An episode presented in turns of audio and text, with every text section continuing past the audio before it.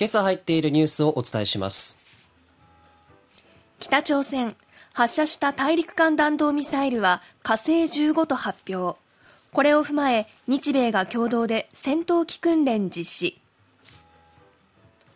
アメリカ中国の外交トップが会談。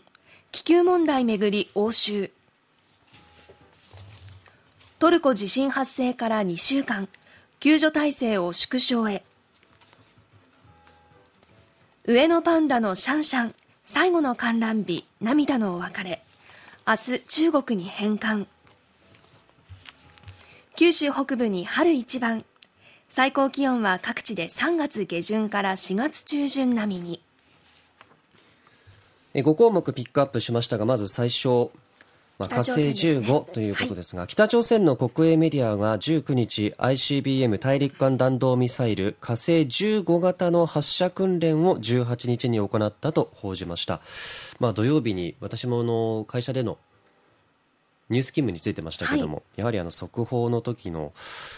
緊張感というのはですねやはり日に日に増しているなという感じがしますが18日の午後首都平壌近郊の空港から発射されたミサイル最高高度5768.5キロに達して飛距離が989キロ1時間6分55秒飛行したということです、はい、この訓練は、えー、金正恩総書記が当日の午前8時に命令を出した奇襲発射訓練と、えー、しているということで奇襲この言葉にもちょっと、まあ、強さを脅威を感じるわけですが、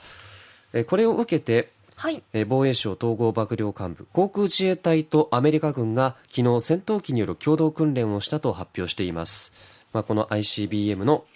発射を踏まえたものです。アメリカ軍からは B1B 戦略爆撃機2機も参加こういった共同訓練というのは北朝鮮のミサイル発射に対抗して繰り返し行われるようになっています、はい、日米の結束それから即応体制アピールする狙いがあります。まあやはりこちらもしっかりと対応していかなければ危機感は募るばかりという動き迅速に取られてはいます。防衛省によりますと参加した戦闘機は航空自衛隊から北海道千歳基地の第2航空団に所属する F15 が3機アメリカ軍からは F16 が4機各種戦術訓練に当たったということです。日本海に向けて北朝鮮が ICBM を発射して北海道の渡島大島から西におよそ200キロの日本の排他的経済水域内に落下したと推定されています。あの映像などでも固定カメラにその映像が出ていたりとかですね、はい、ミサイルのしっかりと火の筋が見えているようなものが改めて出されると脅威にも感じますがこういった牽制の動きがどのようになっていくか、まあ、ここにどのように中国なども関わってくるか大きな国が影響力の大きな国の動きというのも非常に今後に影響を及ぼしそうです。そしてその中国が関わっていきますが気球問題をめぐっての応酬ですね、はい、アメリカのブリンケン国務長官18日中国の王毅共産党政治局員とドイツのミュンヘンで会談。中国の偵察気球の領空侵犯についてアメリカの主権と国際法に対する容認できない侵害だと非難しています。一方王毅氏はブリンケン長官に対して典型的な武力の乱用国際慣行と民間航空条約に明確に違反しとしていると批判して厳正に抗議したとしています、はい、この話題については詳しくは7時台のズームアップでえー、ジャーナリストの鈴木哲夫さんに解説もいただきますが、まあ、この以前も気球の問題日本にもということがあったようですが、ええ。ー、なぜこのタイミングでこのようなまた話題を呼んでいるのかということを解説をいただきます、はい、それからトルコの地震から発生から2週間ですが、えー、救助体制縮小とありますが、被災した11件のうち9件で捜索活動が、えー、終了していると。残りは40ほどの、40ほどの建物を捜索していくということで3月には仮設住宅が建設される運びになるそうです、はい、ただこの活動が終了しているということはその後の生活の実態というのは明らかになっているという内容ですが、うんえー、比較的設備が整っている避難所にやはり人が殺到してきている、はい、でここにはお風呂ですとかシャワーがなくてそれからトイレも共用まあ、当然こう怪我を負っている方もいますし、まあ、まあ、その中身というのは混沌としている。そしてそういった状況から衛生面での懸念もありまして一部の避難所では感染症も発生して下痢になどの症状が出てやっぱり体調を崩してしまう人も出ているというこの辺りの、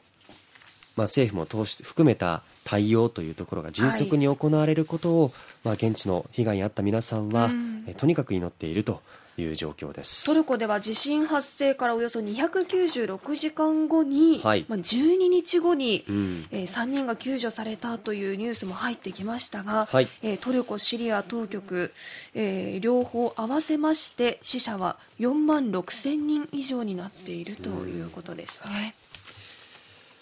さあそして4つ目の話題はパンダのシャンシャン。はい。なんかちょっと心なしか熱がこもっていたような。私ですか、え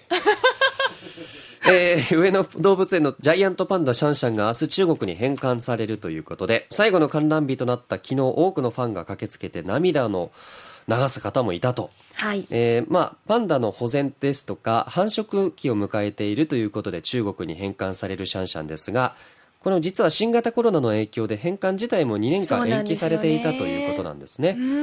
そして2600人が当選するその最後の抽選に申し込みは倍率70倍の方が応募したという。2600人が観覧できた最後のお別れができたっていうことなんですね。えー、いやシャンシャン癒されましたよね。そうなんですね。癒されましたよ。いや僕あのシャンシャン映像では確かにこうなんか可愛いと思わないわけじゃないですけど、はい、あシャンシャン人気だなぐらいの感じの。いや私も映像でしか見たことないですけど、はい、朝起きてテレビをつけた時にコロコロ転がっているシャンシャンを見た時に、うん、今日も一日頑張ろうって思えたことがあって、うん、そこからずっと好きでした。よっぽど辛いこともあったんだということが推測できますけどまあでもそういうね、ねこう、はい、映像からも伝わる。で生で見た方っていうのはやっぱ何度も会いたくなる存在だったんだろうなと。癒しでしたよね、えー、いう感じもしますね。さあそして春一番ということで、はい、気温も各地で上がっていく。昨日暖かかったですもんね、ね、うん、ただなんかまた今日とかはそうなんです。先ほどの天気予報でもありましたけれども。3月下旬から4月中旬並みの気温で、うん、まあ、福岡市内でも18度をマークしたところもある、うん、えー、大分市では19.9度だったそうですよ。そうですね。高いですね。ただ今日はちょっと気温が下がるということですので、うん、寒暖差気をつけていただきたいですね。そうですね、えー、21日22日頃気温が平年を下回る見込みというのが九州北部。ですのでこうちょっと乱高下があるという1週間になるようですから、うん、服の選び方体調管理一つ一つ気をつけてまた1週間元気に過ごすそんな一日のスタートにもしていただきたいと思います、はい。